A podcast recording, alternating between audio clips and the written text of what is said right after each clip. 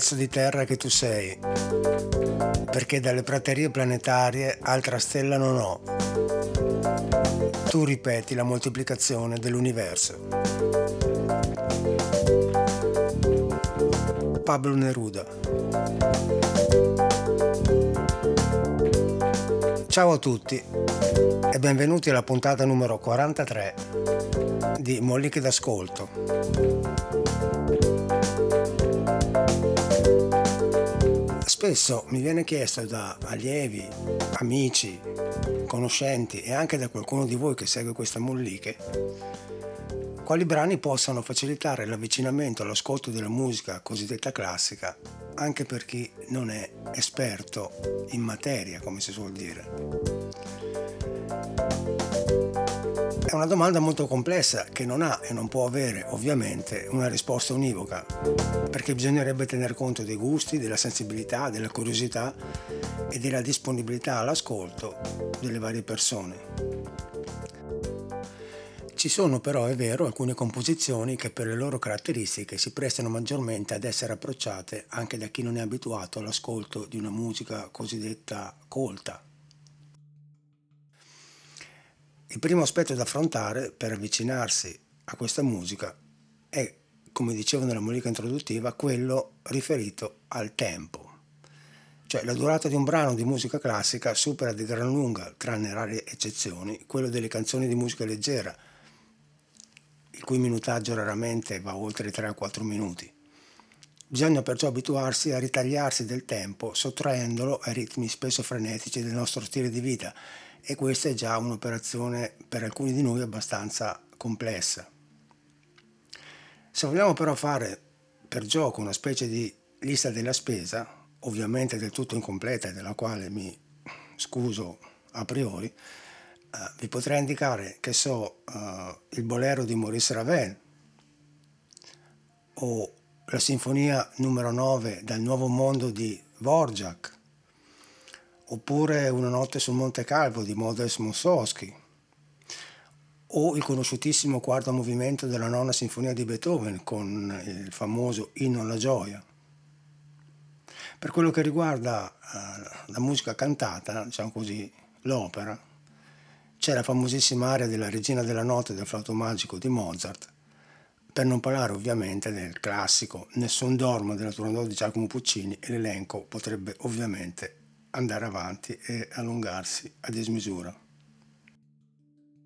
Un approccio comunque ugualmente interessante a questo tipo di musica è quello costituito dall'avvicinarsi al mondo delle colonne sonore, soprattutto quelle composte da musicisti del calibro di Ennio Morricone, del quale abbiamo parlato, John Williams, del quale abbiamo parlato in parte, Hans Zimmer, Jerry Goldsmith, oppure quelle di una new entry come Johnny Greenwood, famoso anche per essere il chitarrista dei Radiohead. Ecco, quando recentemente ho riascoltato il brano oggetto di questa mollica, la suite The Planets di Gustav Holst, ho realizzato che anche questo potrebbe buon diritto far parte di quella lista, perché racchiude in sé molte caratteristiche che lo rendono appetibile, stimolante è anche utilissimo per far capire o intuire in che modo la musica, soprattutto quella non cantata, riesca a colpire la nostra sensibilità e a spalancare le porte alla nostra immaginazione. Ed è proprio quello che cercheremo di dimostrare in questo episodio. The Planets è una suite composta da sette movimenti completamente diversi tra loro che Gustav Holst, musicista inglese, da cui il titolo, vissuto tra la fine dell'Ottocento e i primi decenni del Novecento, ha scritto ispirandosi ai pianeti. Ma non, è bene specificare subito, da un punto di vista astronomico, bensì astrologico, traendo quindi spunto da quello che l'astrologia definisce come il carattere di questi pianeti e le conseguenze che questi provocherebbero sulla psiche e sulla vita degli uomini. Lo stesso Holst svela così l'idea che sta alla base di questo lavoro. Questi pezzi mi furono suggeriti dal significato astrologico dei pianeti. Non vi è musica programma in loro, né essi hanno alcun collegamento con le omonime divinità della mitologia classica. Se dovesse essere richiesta qualsiasi guida alla musica, il sottotitolo di ogni brano sarà sufficiente, soprattutto se interpretato in senso ampio. Ad esempio, Giove porta allegria nel senso ordinario, ma anche nel senso di allegria cerimoniale associata alle feste religiose o nazionali. E Saturno porta non solo decadimento fisico, ma anche una visione di completezza. E lo stesso Horst ha messo i sottotitoli ai movimenti, che sono i seguenti. Si comincia con Mars, the bringer of war, cioè il portatore della guerra. Poi Venus, the bringer of peace, il portatore di pace. Mercury, the winged messenger, il messaggero alato. Jupiter, the bringer of jollity, il portatore della festa. Saturn, the bringer of old age, il portatore della vecchiaia. Uranus, the magician, il mago. E Neptune, the mystic, il mistico. Una delle prime cose che si possono notare ascoltando questa suite è quanto questa musica sia stata presa e utilizzata sia come fonte di ispirazione, sia in senso più letterale come citazioni vere e proprie, dalle musiche dei film di cui parlavo prima. Nei vari brani vi è infatti una tavolozza di colori e di situazioni musicali che, senza ombra di dubbio, vi faranno tornare alla mente musica e scene tratte ad esempio da, che so, Guerre Stellari, piuttosto che la saga di Star Trek, oppure dai vari film di Harry Potter, nonché da molti altri film di fantascienza e non solo di fantascienza. Eh, lascio a voi il compito di trovare i vostri punti di riferimento o le eventuali somiglianze, io mi, literò, mi limiterò a segnalarvene alcune di quelle più eclatanti. Ecco, per fare degli esempi della gamma espressiva che Holst utilizza in questa suite, possiamo trovare ad esempio una musica che assomiglia a delle fanfare, come in questo caso.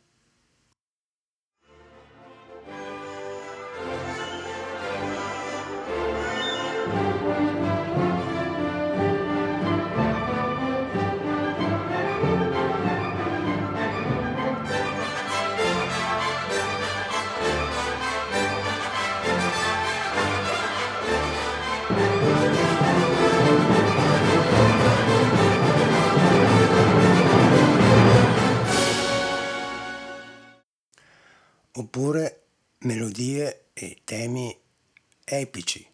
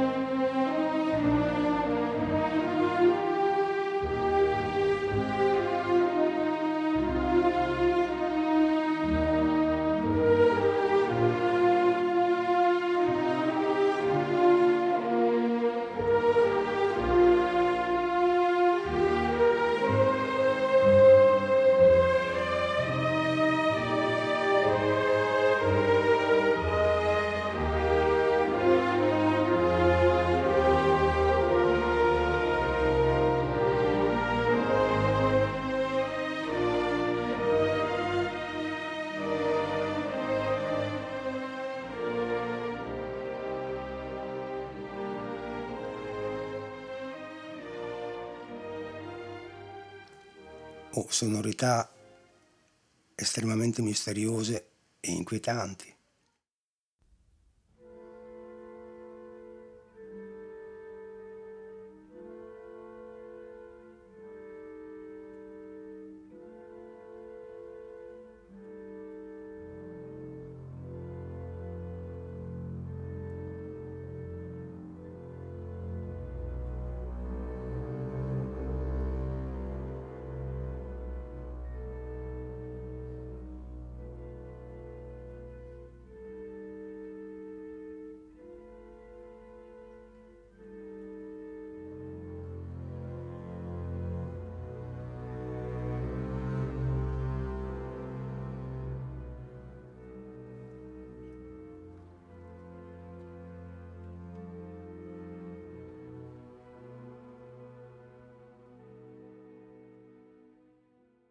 Momenti evocativi.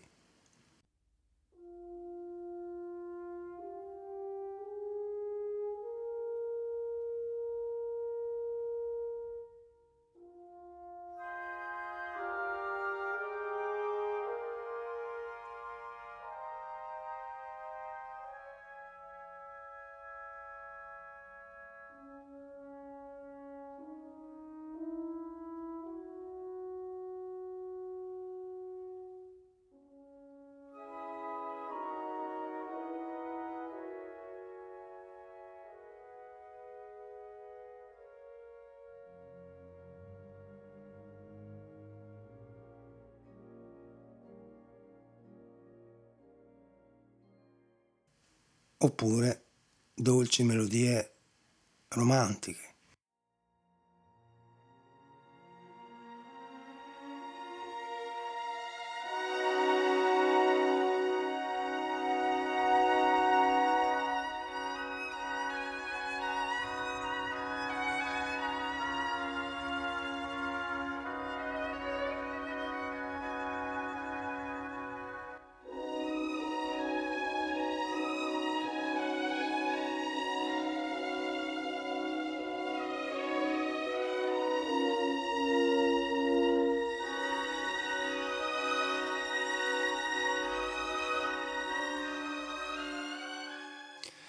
Ecco, a questo punto qualcuno di voi potrebbe domandarsi il perché di sette pianeti solamente.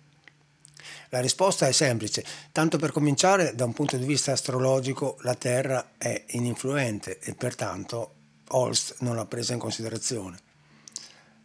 Poi quando la musica è stata composta, negli anni tra il 1914 e il 1916, praticamente all'inizio della Prima Guerra Mondiale, il che poi ci tornerà eh, utile per il discorso che faremo più avanti, mancava la conoscenza di tutti, Plutone, la cui scoperta avviene intorno agli anni 30. E Holst, pur essendo ancora vivo al momento della scoperta di Plutone, non volle fare un'aggiunta alla sua composizione, con la quale in effetti aveva un rapporto controverso, potremmo dire quasi di amore e odio. The Planets infatti è per Holst quello che oggi si potrebbe definire, se fosse un gruppo rock, una one hit wonder, cioè un brano di tale successo che ha finito per oscurare tutte le altre sue composizioni. Prima di addentrarci nell'ascolto più dettagliato di questa musica ci sono ancora alcune considerazioni da fare. La più importante è che Holst utilizza un'orchestra dall'organico molto ampio, questa era un po' la tendenza di quel periodo. Ad esempio, nel Sacre du Printemps di Stravinsky vi è un'orchestra di quasi 100 elementi. Nella Salomè di Strauss si arriva ad un organico di 113 e l'esempio più eclatante è quello ovviamente della Sinfonia dei Mille di Gustav Mahler che tra cori e orchestra prevede un organico appunto di mille elementi. Per quello che riguarda l'orchestra di The Planets, vi sono ad esempio 16 suonatori di strumenti ad ance, i cosiddetti legni, in luogo dei soliti 8. Poi ci sono 15 ottoni, la famiglia degli archi è notevolmente rafforzata, ci sono percussioni varie, ben due arpe e una celesta che è lo strumento che caratterizza ad esempio molta della musica del film della saga di Harry Potter e poi c'è anche un organo utilizzato come strumento di sostegno in alcuni momenti particolari. Tutti gli esempi musicali che vi ho fatto ascoltare fino ad adesso sono tratti dai vari movimenti, tranne che dai due di cui ci occuperemo più approfonditamente, che sono il primo, Marte, il portatore della guerra, e l'ultimo, Nettuno, il mistico. Ho scelto questi due perché sono due movimenti completamente diversi tra loro, sia per impatto, per sonorità che come atmosfera generale.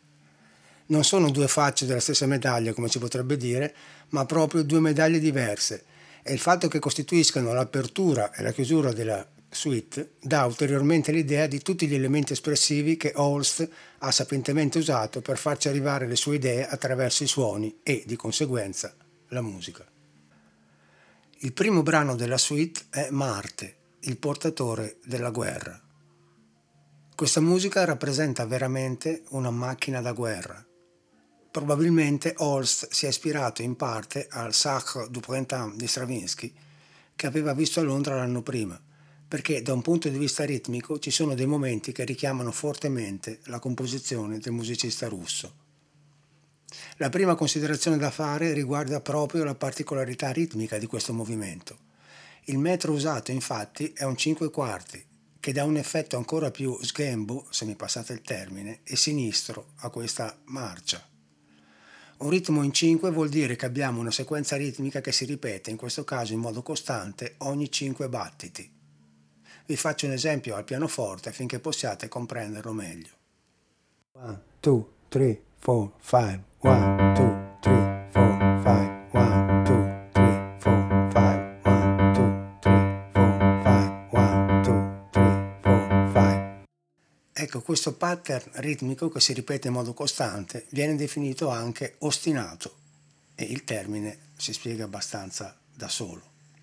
Un altro aspetto rilevante è che questa figurazione ritmica viene eseguita dalla sezione grave degli strumenti d'arco, con una tecnica particolare denominata col legno. I musicisti infatti percuotono le corde dei loro strumenti non utilizzando come al solito il crine dell'arco, ma girando l'arco al contrario e picchiando le corde con la bacchetta di legno. L'effetto è ancora più interessante.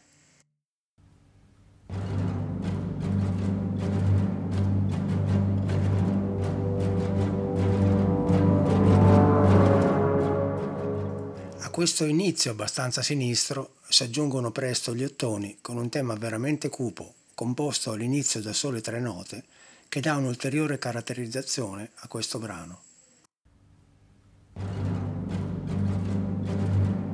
Eccolo qua.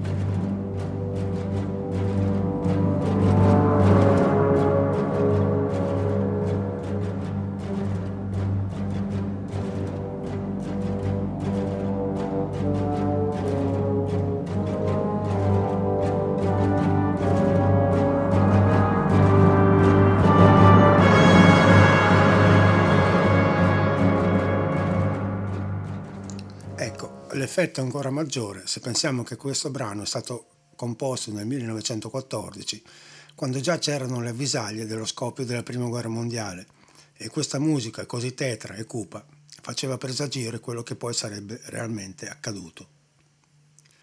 La melodia degli ottoni diventa sempre più incalzante fino ad arrivare a delle vere e proprie sciabolate sonore, in cui l'orchestra produce delle ondate progressive molto forti che dimostrano la capacità di orchestratore di Holst e il suo sapiente utilizzo delle risorse di cui dispone.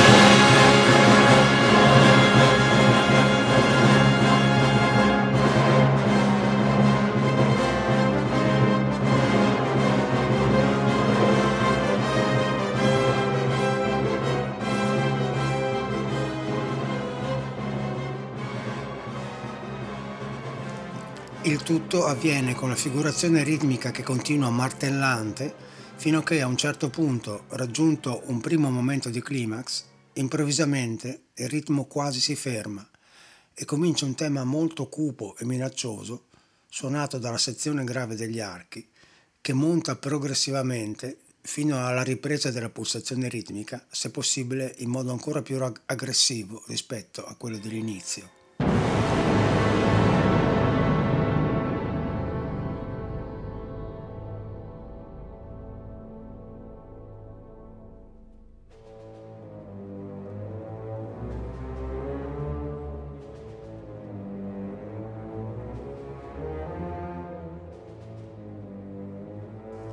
Questa è la frase degli archi.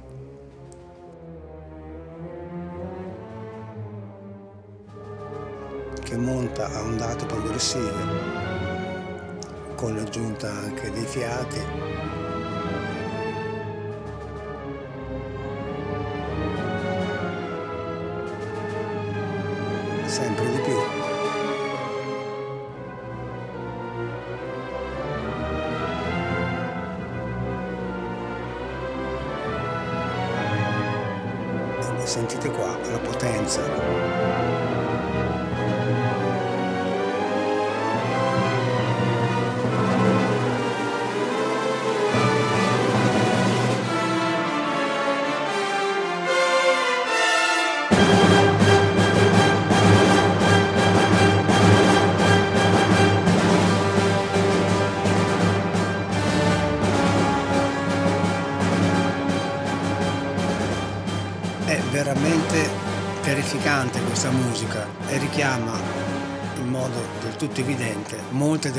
Sonorità utilizzate in varie colonne sonore dei film degli ultimi decenni.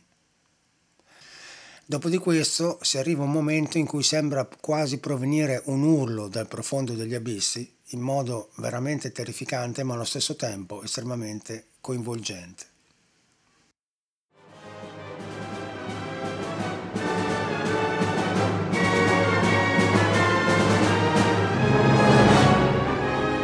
Qua lo sta preparando.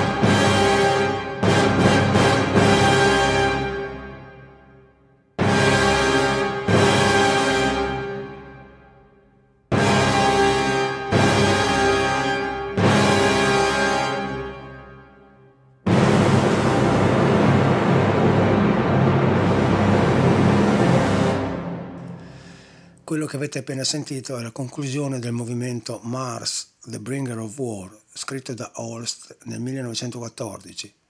E questo invece che state per sentire è stato composto in tempi più recenti e immagino che molti di voi risulti familiare perché è la colonna sonora di Star Wars.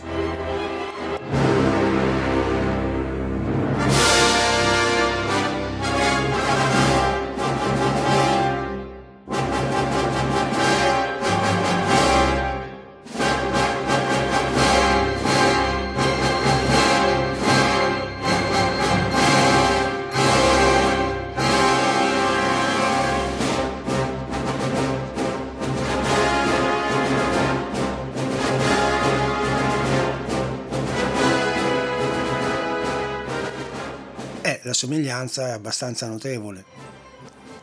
A favore di John Williams, il compositore di questo brano, bisogna però dire che George Lucas, il regista, utilizzava durante le riprese una, come si definisce in, gergo, tempo track per dare un'idea della, dell'atmosfera agli attori e questa tempo track era appunto Mars di Holst e poi ha chiesto a John Williams di ispirarsi a questo mondo sonoro. Possiamo dire che John Williams ha preso questo consiglio veramente alla lettera, creando però in ogni caso una colonna sonora molto efficace. Ecco quanto è aggressivo, cupo e inquietante Mars che apre la suite, tanto è diverso con un'atmosfera completamente opposta Nettuno il mistico che chiude la composizione. In questo brano il ritmo ha un'importanza del tutto secondaria, quello che colpisce è l'atmosfera generale, determinata dalla scelta delle sonorità, quasi una sorta di pennellate di colore che Holst dissemina abbondantemente. Questo è l'unico movimento di tutta la suite che non usa temi o vere e proprie melodie. Ci sono solamente frammenti di cellule melodiche che rendono il brano incantevole, molto coinvolgente, con una sonorità quasi ultraterrena. Holst usa combinazioni sonore molto interessanti, utilizzando strumenti come l'arpa e la celesta, che è uno strumento musicale dal suono cristallino molto utilizzato ad esempio nei vari film, nella musica dei vari film della saga di Harry Potter.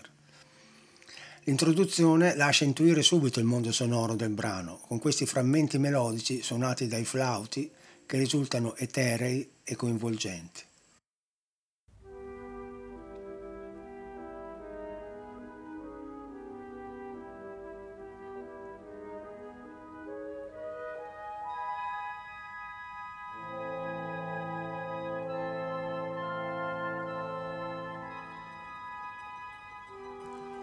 sentite questo impasto di flauti e di celeste sotto.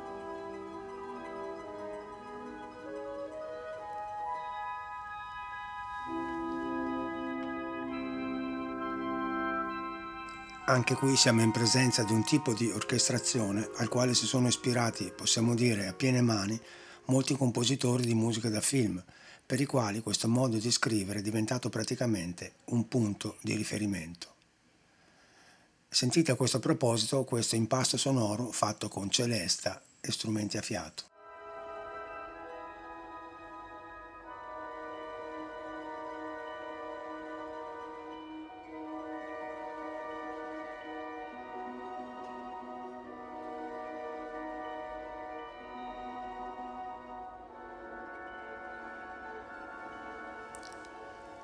così misterioso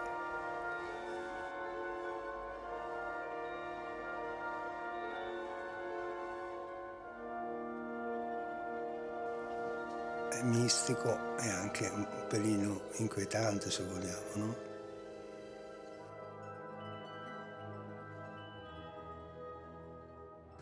Oppure questo momento sempre con la celesta, le due arpe e la sezione grave degli archi.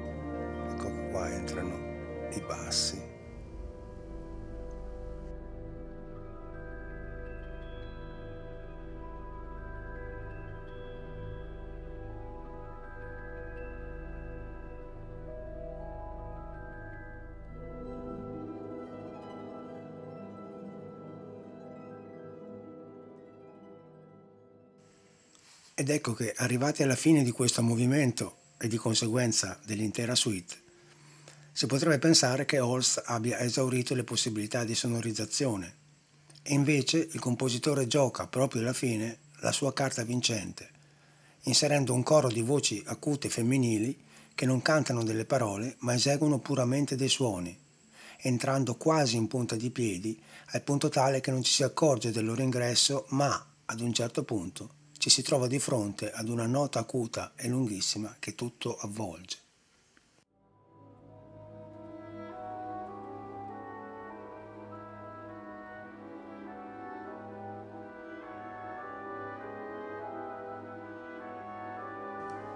Eccolo qua che entra.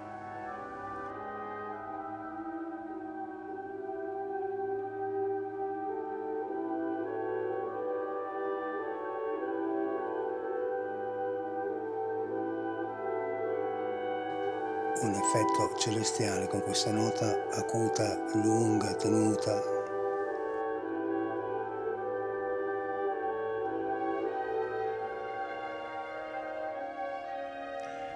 Ecco, il coro femminile porta una qualità più umana a questo movimento, anche perché Nettuno si trova ai confini del sistema solare e la fine di questo movimento è una graduale dissolvenza.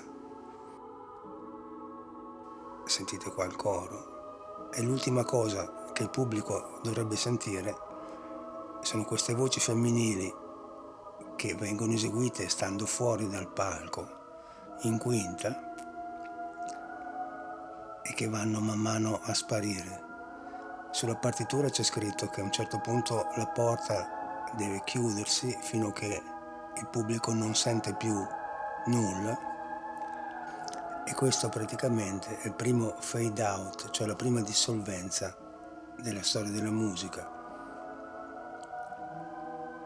perché è scritto in partitura che praticamente il coro deve cantare sempre più piano, sempre più piano, fino a che non ci sarà più nessun suono.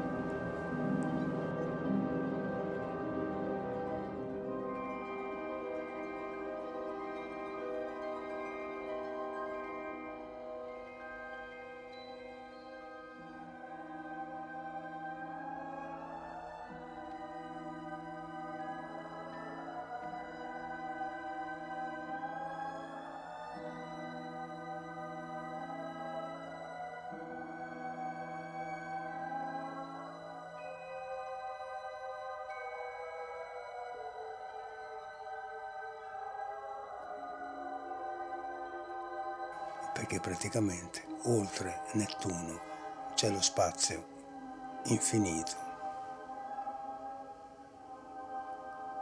che non si sa dove porta.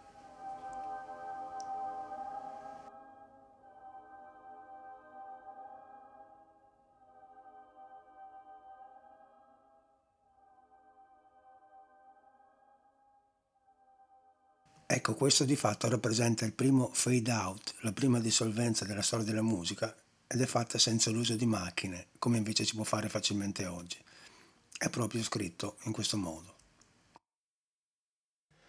Questa composizione, scritta più di cento anni fa, suona ancora estremamente attuale, vista la capacità di Gustav Holst di creare un mondo estremamente variegato utilizzando in maniera magistrale tutti i colori orchestrali a sua disposizione, come farebbe un abile pittore che trae dalla sua tavolozza le sfumature che ritiene più adatte a rappresentare quello che ha nel cuore.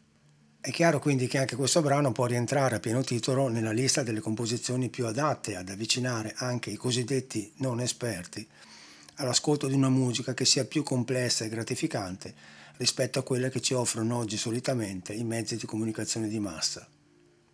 A questo proposito è importante sottolineare quello che accadde a Holst, che aveva sempre voluto essere solamente un semplice compositore. Il clamoroso successo di questa suite cambiò infatti radicalmente la sua vita e venne richiesto sempre di più in varie funzioni sociali e la stampa lo incalzava per avere interviste e apparizioni pubbliche. I suoi editori lo pressavano con continue richieste facendogli dirigere numerosi concerti al punto tale che ad un certo punto, esausto, cade dal podio mentre dirigeva all'Università di Reading nel febbraio del 1923. Alla luce di questo fatto assume ancora più importanza una delle sue dichiarazioni più conosciute.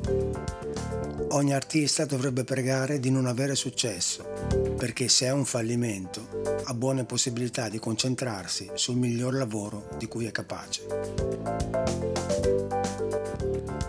Detto questo, ciao a tutti e al solito, fate i bravi.